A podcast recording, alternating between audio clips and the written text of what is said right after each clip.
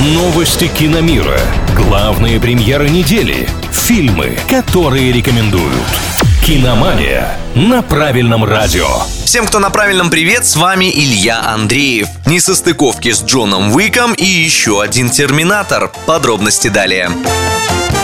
Представители студии Lionsgate подтвердили работу над пятой частью экшн-хита «Джон Уик». По словам одного из продюсеров, сценарий продолжения пишут параллельно с разработкой сериальных спин-оффов, расширяющих вселенную суперкиллеров. Правда, есть нюанс. Режиссер картин Чад Стахельски ранее заявил, что пятый фильм, скорее всего, снимать не будет. Мол, он сказал и показал все, что хотел. А дальше самое интересное. Исполнитель главной роли Киану Ривз уже не раз говорил, что без Стахельски к образу возвращаться не собирается. И вот тут уже непонятно, как Джон Уик продолжится, собственно, без Джона Уика. Возможно, Lionsgate пойдут по пути Джеймса Бонда, ведь никого особо не смущает, что агента 007 играли столько разных людей.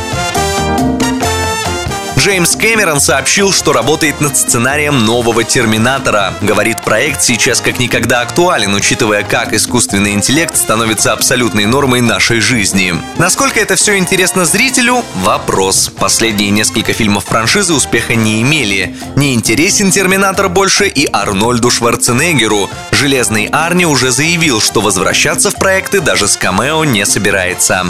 На этом у меня пока все. С вами был Илья Андреев. Услышимся на правильном радио. Киномания на правильном радио.